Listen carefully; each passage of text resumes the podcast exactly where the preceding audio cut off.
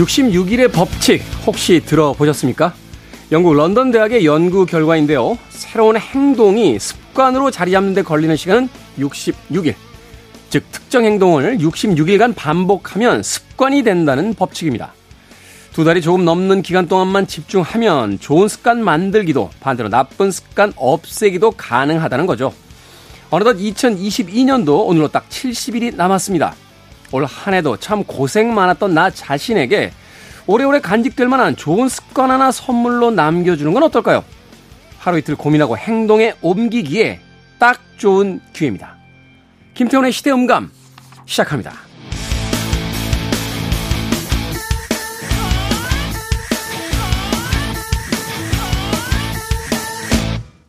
그래도 주말은 온다. 시대를 읽는 음악 감상의 시대음감 김태훈입니다.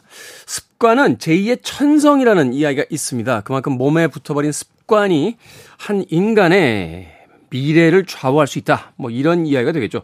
이 습관에 관한 연구가 계속해서 이어져 오고 있는데요. 그중에서 영국 런던 대학의 필리파 랠리 교수 연구팀이 발표한 66일의 법칙이 있는 거죠. 어떠한 행동을 습관으로 자리 잡게 하는데 걸리는 시간이 66일이다. 더 상세하게 들여다보면요. 21일 정도면 습관이 뇌에 각인이 되고요. 이제 몸에 익숙해지고 몸에 완전히 남게 되는 데는 66일의 시간이 필요하다고 합니다. 자, 올 연말, 올해 말까지 이제 70일 정도의 시간이 남아 있습니다. 연초에 세웠던 계획들 뭐 하나 제대로 된 게 없어서 낙담하고 계신 분들 분명히 계실 것 같은데요. 아직 늦지 않았습니다. 아, 올해에 아주 좋은 습관 하나를 남겨본다면 다가오는 2023년 좀 더 밝고 가벼운 마음으로 맞이할 수 있지 않을까 하는 생각이 드는군요. 무리한 거 말고요. 매일 책 1시간 정도 읽는다든지 또는 만보에서 5천보 정도 어, 걸어보는 것. 그 정도의 습관만 몸에다 붙여도 몸과 마음이 좀 더 건강해지고 어, 2023년에 또 다른 희망을 가질 수 있지 않나 하는 생각 해봅니다. 자, 김태훈의 시대음감, 시대의 시도를 새로운 시선과 음악으로 풀어봅니다. 토요일과 일요일, 1라디오에서는 낮 2시 5분, 밤 10시 5분 하루에 두 번 방송이 되고요. 한민족 방송에서는 낮 1시 10분 방송이 됩니다. 팟캐스트로는 언제 어디서든 함께 하실 수 있습니다. 뭐 습관에 관한 66일은 아닙니다만 미국의 소위 어, 비트 제너레이션을 대변했던 아주 유명한 국도가 있죠. 여러분들 아마 그 국도에 뭐 포스터라든지 안내 표지판 정도는 카페 이곳저곳에서 보신 기억이 있을 겁니다. 루트 66 롤링스톤스입니다.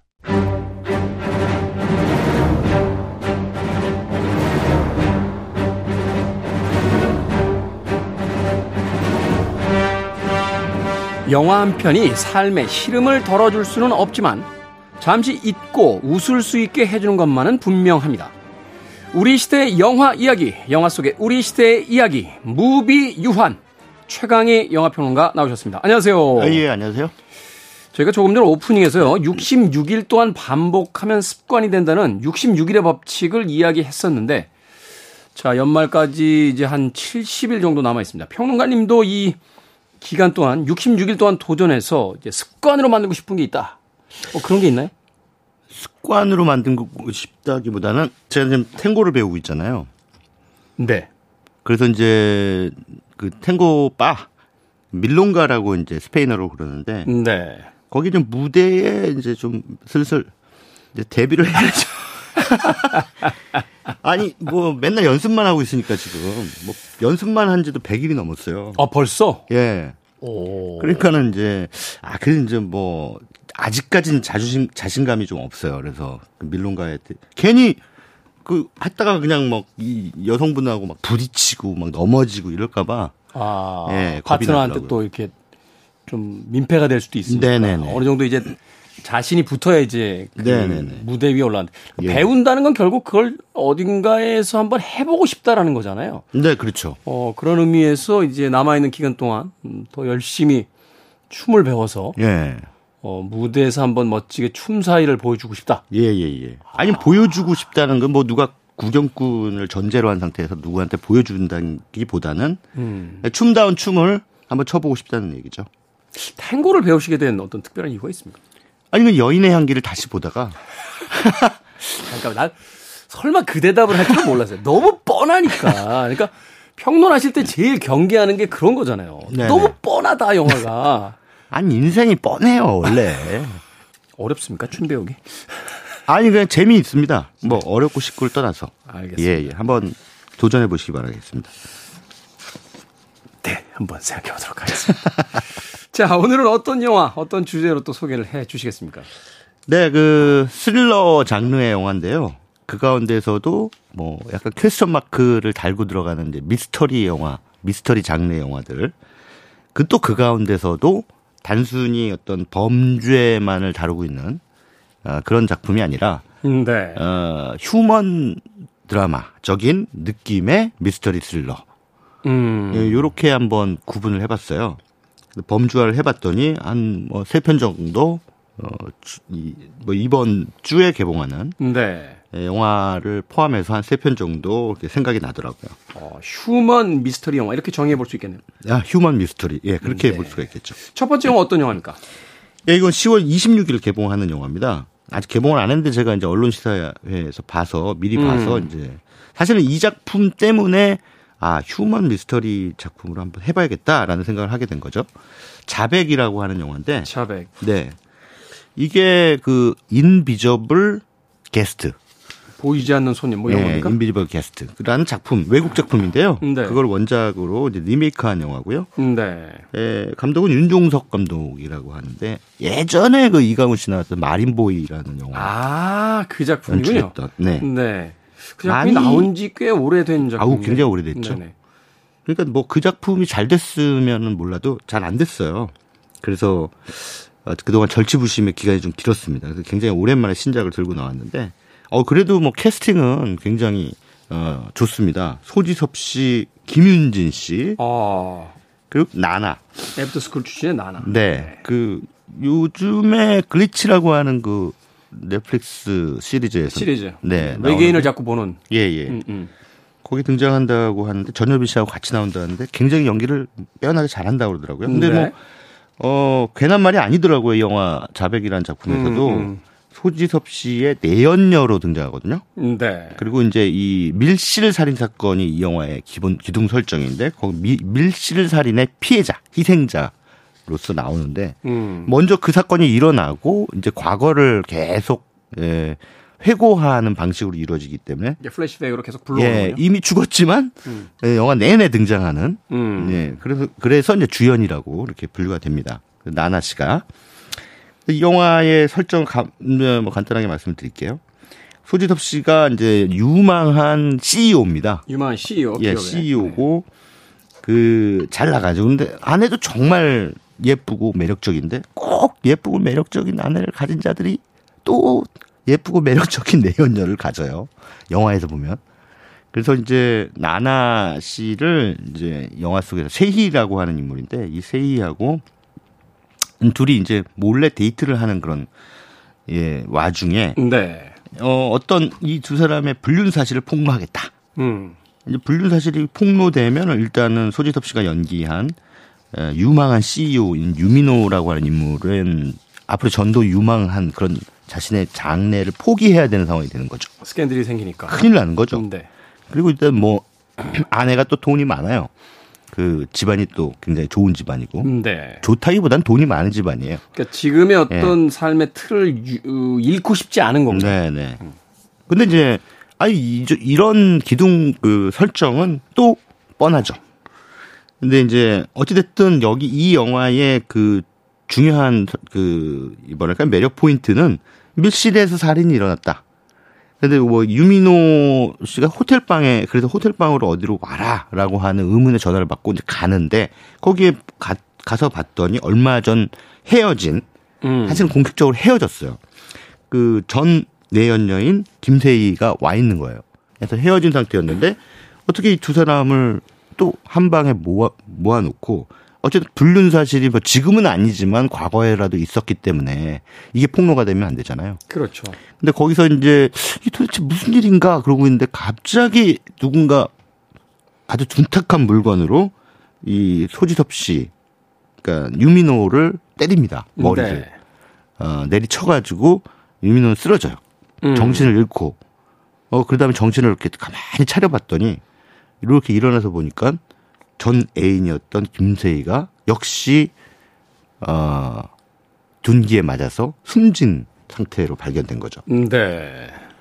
음, 그래서 이제 경찰이 출동을 하고 경찰이 들어와서 근데 그때 이제 하필 유민호는 김 그 김세희를 뭐 계속 불러요. 세희야, 괜찮아, 괜찮아 하면서 정신 차려, 뭐 이러고 있는데 어쨌든 현장에서 유, 이제 유일한 생존자 그리고 어 살해된 게 분명해 보이는 김세희 이렇게 보면은 정황적으로 봤을 때는 당연히 유민호가 유력한 용의자가 되겠죠. 왜냐하면 누구도 그 방에 들어올 수 없게끔 안쪽으로 어, 문이 걸어 걸, 걸, 걸 걸쇠 같은 거 있죠. 이게 전형적인 추리 소설에 그 등장하는 이제 밀실 살인 사건이군요. 예, 밀실 살인이에요. 문을 밖에서 열 수가 없어요. 네. 예, 툭 걸리기 때문에 그게. 근데 그거는 밖에 나갈 때 걸 수가 없는 거잖아요. 누군가가? 방에 예. 방 안에 있던 사람이 외출을 하면서 그걸 걸 수는 없어요. 음, 음. 그리고 또 보면 창문에 에, 모든 그 잠금 장치들이 다 안쪽에서 이렇게 잠겨져 있는 상태로 발견이 됐거든요. 음, 네. 그러면 그 방 안엔 누구도 들어갈 수 없고 누구도 뭐 아니 뭐 어, 들어갈 수 없는 그런 상황에서 둘만 있었는데 그러면 그 둘 중에 한 명이 죽었어. 음. 누가 범인이냐? 상식적으로 봤을 때 당연히 유민호가 범인이겠죠.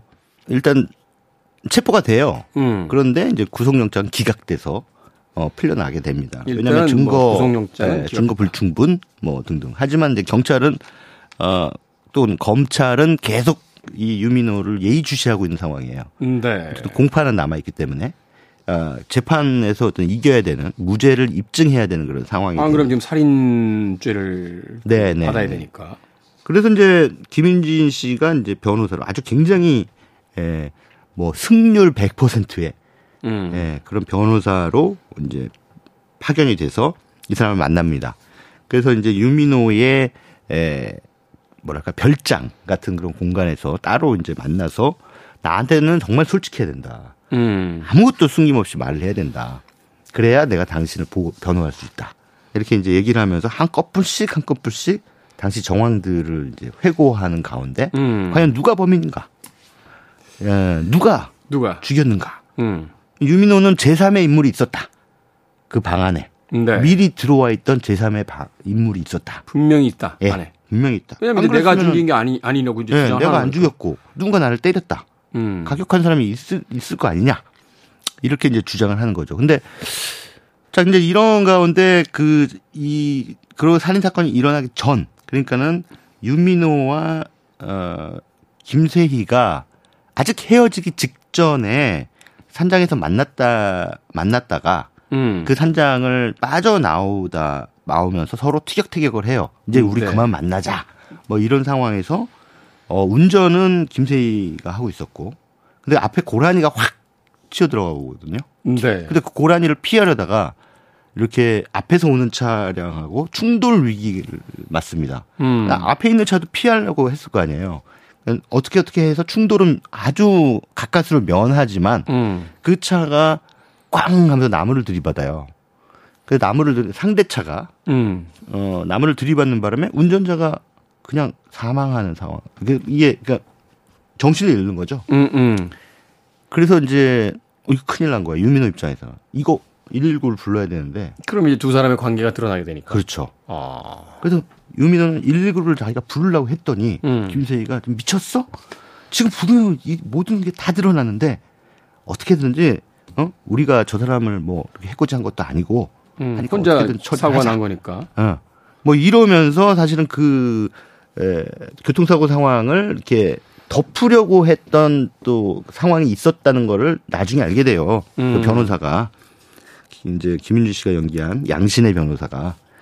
그럼 그 사건과 이 호텔에서의 밀실살인 사건은 도대체 어떠한 상관관계를 갖는가? 이게 이제 두 번째 미스터리입니다. 음. 이러면서 이제 용의자의 숫자가 늘어나게 되는 거네요. 말하자면 관객들이 보기엔 예. 뭔가 연관 지어진 사건과 사람들이 이제 늘어나면서 음. 진범은 누구인가? 그렇죠. 아. 근데 앞선 사건, 앞선 교통사고가 왜 관계자가 음. 어떠한 종류의 이유로 음. 이두 사람을 한 호텔로 불렀고 그래서 이 두 사람을 죽이려고 했다라고 하는 어떤 그 논리적인 추론을 할 수 있겠죠. 그런 어떤 예상을 해볼 수 있죠. 예, 예, 예. 영화가 이제 흘러가는 방향을 네네. 봤을 때. 뭐 이제 이러면서 힌트를 하나씩 하나씩 주니까 아 사람들은 관객들은 어, 두 사건 간의 어떤 관련성이라든가 이런 것들을 머릿속으로 이제 추론을 하는데 근데 어쨌든 제가 휴먼 미스터리라고 말씀을 드렸으니까 네. 음, 거기서도 약간의 짐작 은 하실 수 있을 것 같아요. 그냥 음. 단순히 어떤 살인 사건을 풀어 나가는, 헤쳐 나가는 그런 이야기라기보다는 인간의 어떤 네, 예. 어두운 욕망 이런 걸 네. 보는 거군요. 사람이 에, 가질 수 있는 에, 일종의 본능 같은 것.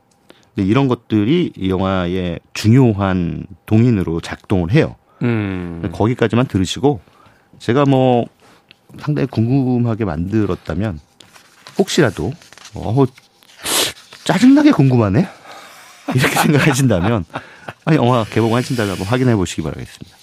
옛날에 그 미국에서 식센스 개봉했을 때요. 네, 홈리스들이 그렇게 돈을 많이 벌었대요. 네, 그 극장에 이렇게 영화 보려고 이렇게 줄 서 있으면 원 달러 원 달러 이렇게 해잖아요.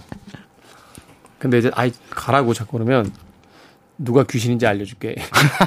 그래서 관객들이 1달러씩 주고 빨리 가라고 했더니 아, 안 주면은 얘기한다. 안 주면 얘기한다는 거죠. 안 주면은 그러니까 빨리 1달러 주고 빨리 가라고 얘기하지 말고 그런 그런 이제 웃지 못할 에피소드가 있었던 얘기를 들었는데 어 굉장한 상술인데요. 음악 나가는 동안 최강희 기자한테 5천 원 정도 줘봐야 될 것 같습니다. 뭐라고 얘기를 해주는지. 자, 음악 한 곡 듣고 와서 계속해서 human 미스터리 영화 그 두 번째 영화 만나보도록 하겠습니다. 범인은 과연 누구일까요? 빌리 아일리쉬의 곡 중에서 Bad Guy라는 곡 준비했습니다. 빌리 아일리쉬의 Bad Guy 듣고 왔습니다. 김태훈의 시대 음감, 최강희 영화평론가와 우리 시대의 영화 이야기, 무비 유환 함께하고 계십니다. 두 번째로 만나볼 영화, 어떤 영화입니까? 네 이번엔 일본 영화입니다. 아 뭐 많이들 들어보셨을까요? 우리나라 영화로도 리메이크가 됐죠. 그 방은진 감독이 유승범 씨와 유승범 씨 캐스팅해서 만든 용의자 X라는 작품이 있었는데 네. 음, 원래는 이제 일본의 그 유명한 미스터리 작가죠. 히가시노 게이고라고 하는 소설가의 작품이고, 예, 그것을 원작 삼아 일본에서 먼저 영화로 만들어졌죠. 용의자 X 의 헌신. 용의자 X의 예, 이게 헌신. 원시, 원 제목이 용의자 X의 헌신입니다. 우리나라에서 이제 헌신을 뺐죠. 그냥 용의자 네. X라고만 네, 했었는데. 네, 네. 그래서 이 작품도 이제 뭐 일본에서는 굉장히 그 잘 나가는 아주 잘생긴 배우죠. 후쿠야마 마사히루라는. 아, 이 후쿠야마 마사히루의 어떤 연기 인생에서 굉장히 중요한 캐릭터잖아요. 이 탐정 갈릴레오라고 예. 하는. 음. 예, 예, 예. 이게 뭐 미니 시리즈도 만들어져서 굉장히 네, 네. 시즌이 맞습니다. 오랫동안 진행이 됐던 걸로 알고 있는데. 근데 여기서 이제 후쿠야마 마사히루가 맡은 그 갈릴레오는 탐정이라기보다는 굉장히 물리학자. 물리학자, 수학자. 뭐 예. 예, 예. 굉장히 어 어마어마하게 머리를 치- 그- 그냥 어떠한 미스터리를 과학적으로 풀어내는 그런 데 있어서 상당한 실력을 드러내서 항상 왜 형사들이 도움을 요청하라고 하죠. 천재죠. 예, 예. 어, 어. 천재예요. 근데 이제 이 작품은 어, 영화로 만들어질 만한 작품입니다. 그 여기서 이제 어떤 살인 사건이 벌어지는데 음, 이 네. 살인 사건에 관계된 사람 가운데 이제 치츠미 신이치라고 하는 예, 배우가 연기를 한 예, 어떤 인물 이시가미라고 하는 인물 네. 이 인물도 또 천재 수학자.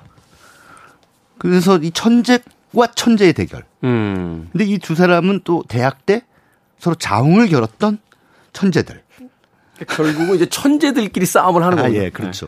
누구의 두뇌가 더 똑똑한가?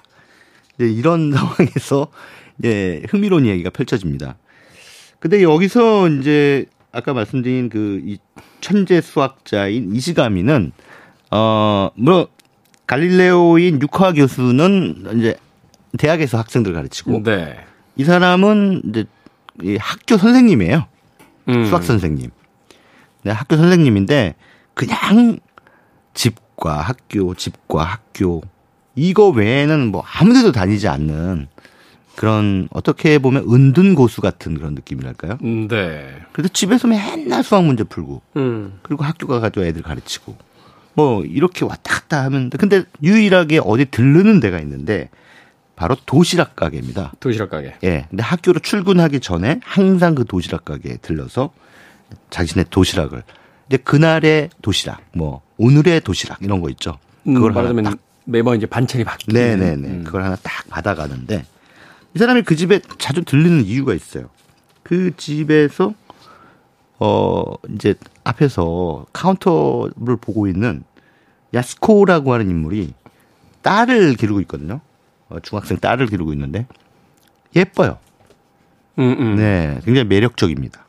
그래서 이제 뭐 이시가미 입장에서는 왔다 갔다 하는 길에 그 집에서 그 예쁜 어여쁜 사람으로부터 도시락 하나 사는 게 그냥 일생의 낙이에요. 음, 하루의 소소한 어떤 행복이군요. 네, 행복이죠. 행복이죠. 근데 또 그 알고 봤더니 그 야스코가 바로 옆집에 살아요. 이시가미 옆집에. 아. 네. 근데 이시가미한테는 또 어두운 과거가 있습니다. 폭력적인 남편. 음.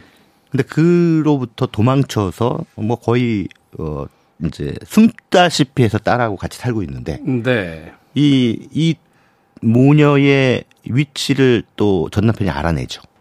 그래서 음, 어느 날 갑자기 찾아와요. 음. 찾아와서 이제 해코지를 하겠죠, 당연히. 근데 툭 하면 찾아와요. 뭐 돈 내놔라, 뭐. 괴롭히는 거죠. 그래서 돈 없다 그러면은 막 또 폭력을 휘두르고. 근데 어느 날만 참다 참다 못해서 이제 딸이 먼저 그 자기 엄마를 구타하고 있는 그 전, 전 아버지라고 해야 되나, 뭐, 하- 뭐 하고 아무튼. 아, 근데 아버지죠, 친부는 아버지. 아니에요, 친부는. 아, 친부는 아니다. 예, 예. 친부는 아니, 아닌 걸로 저 설정이 돼 있는데, 어, 뭐, 꽃병 같은 걸로 이렇게 내리칩니다. 음. 그래서 이제, 아, 머리를 가격당한 남자가 정신을 잃은 사이에 이 두 모녀가 합심해서 뭐 굉장히 우발적이긴 하지만 아무튼 그 순간적으로 합심을 해서 전기줄로 이렇게 이제 그 남자를 살해하죠. 네. 근데 옆집에서 바로 쿵쾅쿵쾅쿵쾅 하는 소리가 나니까 이 시감이 입장에서는 이게 뭔 일 났구나. 라는 생각이 들 거 아니에요. 그렇겠죠. 어, 그래서 이제 사실은 이 사람 뭐 옆집에 뭐 무슨 괜히 들러서 이렇게 뭐 이런 사람이 아닌데 음. 아 이건 좀 심각한 상황이 벌어진 것 같아서 똑똑 두들겨서 문이 열리는데 어 굉장히 뭐 아무 일 일어나지 않은 것처럼 딱 보이는 거란 말이에요. 일단은 예예 예 그 여성이 발뺌하는 거죠. 그렇죠. 하지만 눈치챘죠. 예. 음. 아, 뭔 일이 있습니까?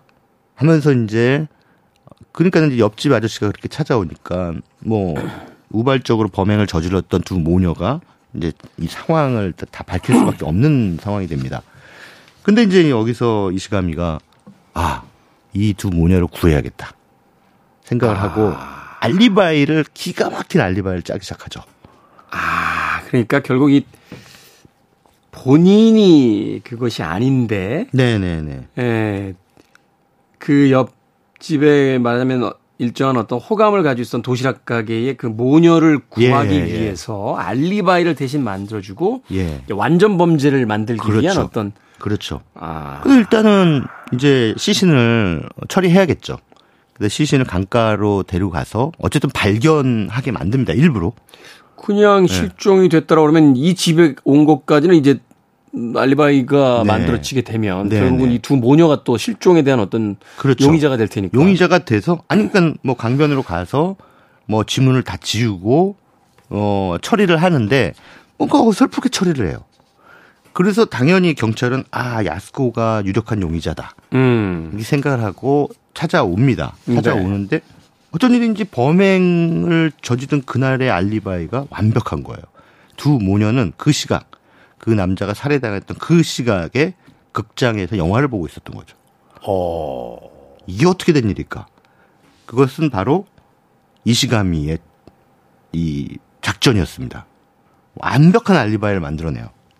어, 이거 좀 희한하네? 그래서 이제 여기서 그 시바사키 코우라고 하는 배우가 맡은 그 형사가 야, 이거 상식적으로는 이해가 안 되는데 그래서 이제 갈릴레오 찾아가죠.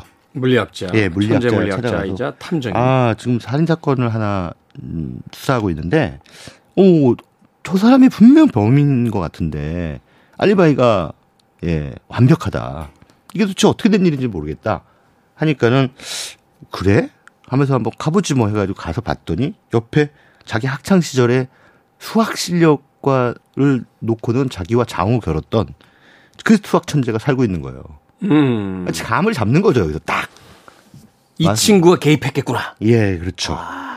유카와 교수는 아 그렇구나. 그럼 이제부터 제가 지금 경찰을 현혹시키기 위해 놨던 어떤 미끼나 덫이 무엇인지에 대해서 찾아내야겠다.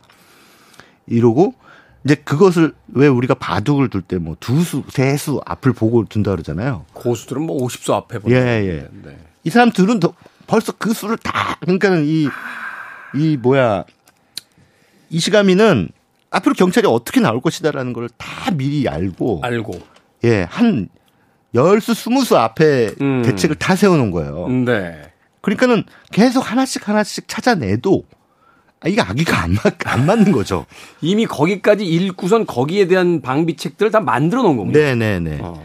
그런데 희한하게도 이 영화를 보는 관객들은 이 살인사건의 범인인 야스코와 그 음. 범인을 사랑해서 그러나 사랑한다는 말은 한 번도 한 적이 없는 이웃집 천재 수학자가 이 여자를 보호하기 위해 쳐놓은 이 두뇌 뭐랄까 두뇌 플레이 네. 이거에 흠뻑 젖어 들어가면서 아 제발 갈릴레오 진실은 묻어도 밝히면 안 돼.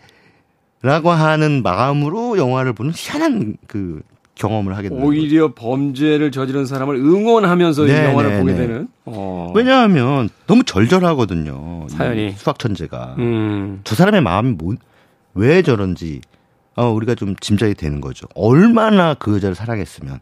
음. 근데 이제 그러나 일반적으로 우리가 흔히 누군가를 사랑한다고 했을 때 이것이 이제 연애 관계 서로 좋아하는 걸 확인하고 뭐 사귀고 뭐 하는 그런 관계를 이제 상정하기 쉬운데 네. 이 영화는 전혀 그렇지가 않고 그러니까 이거는 뭐, 뭐 어떤 고백을 했던 적이 없잖아요. 도시락 가게에서 도시락 예, 사간 거잖아요. 그냥 어떻게 보면 이데아적 외사랑이에요.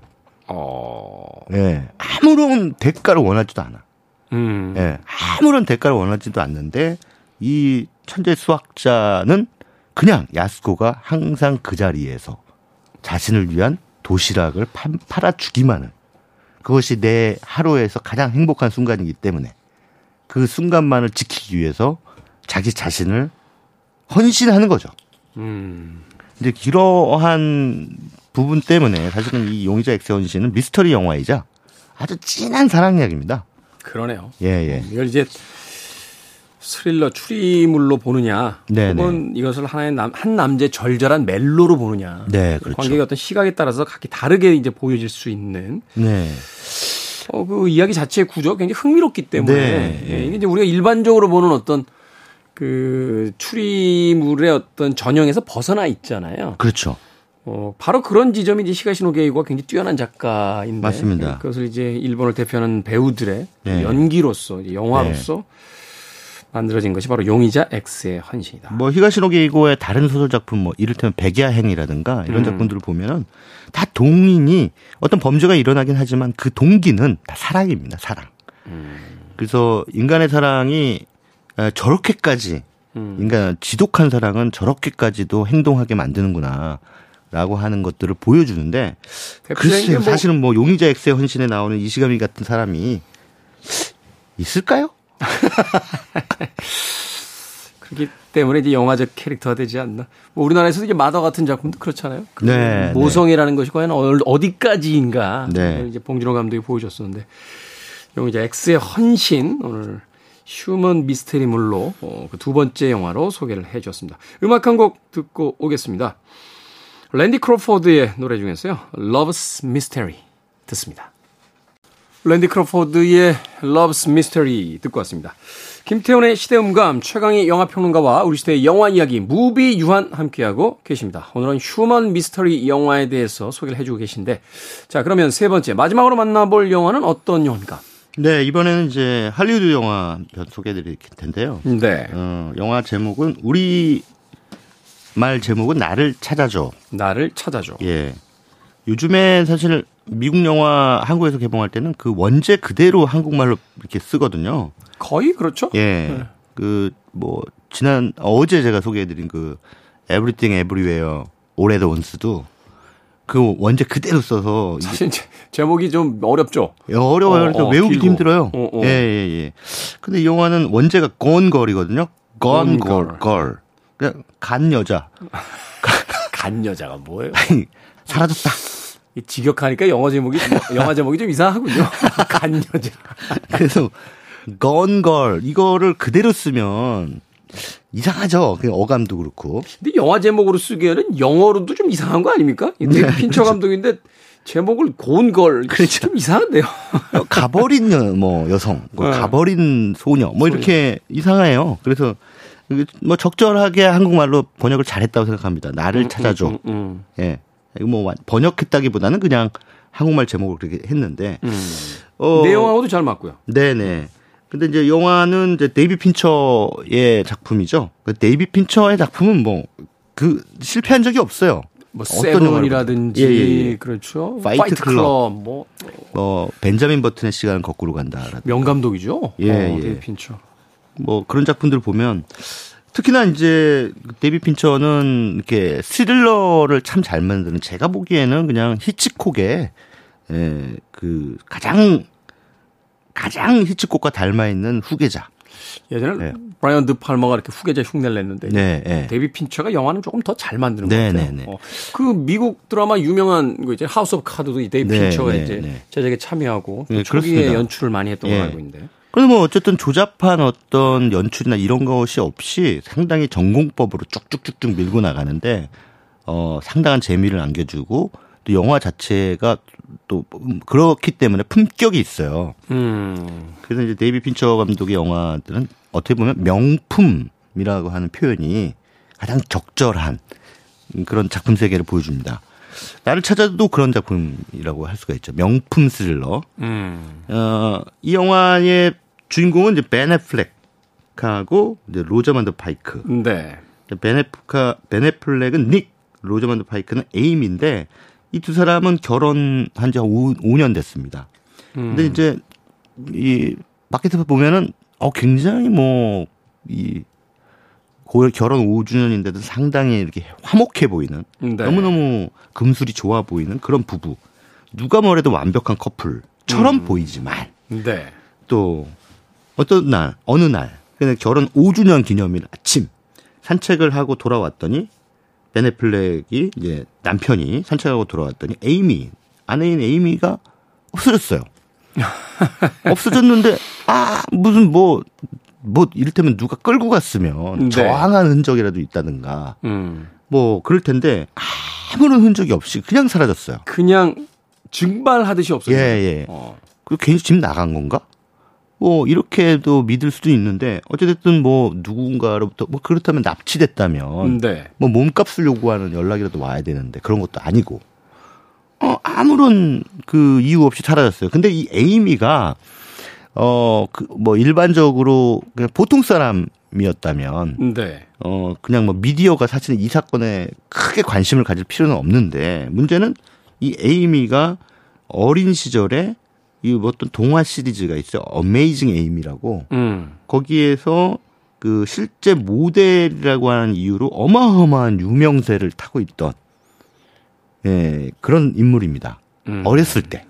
근데 그게 이제 성인이 돼서도 여전히 사람들은 그 어메이징 에이미를 기억하고 있기 때문에 네. 어, 이 여자 도대체 어디로 갔을까? 아, 그렇게 완벽한 삶을 살 것 같은 핑크핑크한 그런 공주 같은 여성인데 아주 뭐 정말 나무랄 데 없는 남편을 만나서 음. 행복하게만 살 것 같은 그런 여자에게 갑자기 들이닥친 이 실종 사건. 그럼 당연히 세간의 관심 과 이목을 집중시키겠죠. 미디어가 아주 좋아하는 스토리니까요. 네, 그렇죠. 어. 봐라. 이렇게 완벽해 보이는 사람에게도 이러한 예? 비극이 찾아온다. 그리고 과연 범인은 누구인가? 어, 이 여자는 어디로 갔는가? 어. 아, 정말 흥미로운 사건 아니겠습니까? 네. 그래서 이제 맨날 그 집 앞에서 이제 기자들이니 뭐 카메라니 와가지고 뭐 진을 치죠. 음. 그러면서 이제 닉은 아, 이 자기도 상당히 그 정말 이 아내가 어디로 갔을까 굉장히 궁금해하던 마당인데 어 이게 어쩐 일인지 서서히 이 닉이 범인이라고 하는 쪽으로 단서들이 나타나고 음 경찰들도 그런 쪽으로 몰고 가고 아 그러다 보면은 뭐 경찰들이 그렇게 몰고 가면 아 이 사람이 범인일 수 있다라고 미디어가 보도합니까? 아니죠. 거의 진범이에요. 그렇죠. 뭐 여론 네. 재판이 먼저 시작이 되죠. 네네. 야, 이 남편이 진범이야. 음. 그러면서 거의 막 사실상의 진범으로 막 몰고 가는 거예요. 그리고 막 신상 털고. 네네. 그러니까는 이제 신상 털고 하니까 뭐 이제 다른 사생활 음. 또 밝혀지고. 음. 저 봐라 저거. 저 저러니까는 자기 아내를 죽인 거야. 뭐 이러면서 이제 살인 용의자로 완전히 이제 빼도 박도 못하는 그런 상황이 됩니다. 네. 그러면 여기서 이제 미스터리가 시작이 되는 거죠. 그 로저만드 파이크가 연기한 에이미는 과연 닉에 의해 살해된 것이 맞는가? 아. 그런데 이 영화가 굉장히 다른 작품들과는 좀 차별선을 긋는 게 굉장히 특이하죠. 왜냐하면 그, 음. 그, 그 진실이 드러나는 시점이 일반적인 스릴러 영화는 영화가 한 4분의 3 정도 진행이 된 뒤에요. 하이라이트에서 이제 알려지고 예, 예, 예. 결말을 향해 달리죠. 그렇죠. 그래서 그게 바로 클라이맥스죠. 클라이맥스 부분에서 진, 진실이 딱 하고 드러나는데 이 영화는 아주 일찍 영화가 절반 정도 진행됐을 무렵 이 진실이 드러납니다. 음. 일단 첫 번째 진실. 예. 아내는 어디에 납치당한 것이 아니라 스스로 숨었다. 어. 네.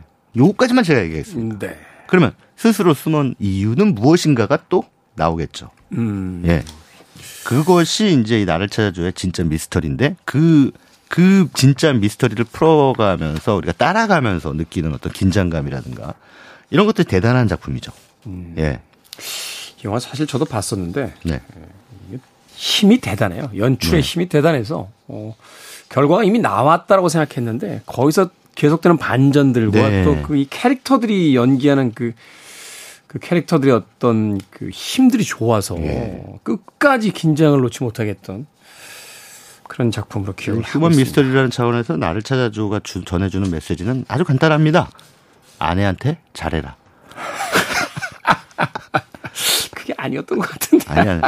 너가 잘했다고 생각하지만 아내는 절대 그렇게 생각하지 않는다. 음, 알겠습니다. 네. 자, 오늘 어, 무비 유한 최강 영화평론가와 함께 휴먼 미스터리 영화 세 편을 소개해받았습니다. 고맙습니다. 네, 감사합니다. 저도 마지막 곡 소개해드리면서 끝 인사하도록 하겠습니다. 잭슨스의 곡 중에서요. Find Me a Girl 오늘 끝곡으로 준비했습니다. 지금까지 시대음감의 김태훈이었습니다. 고맙습니다.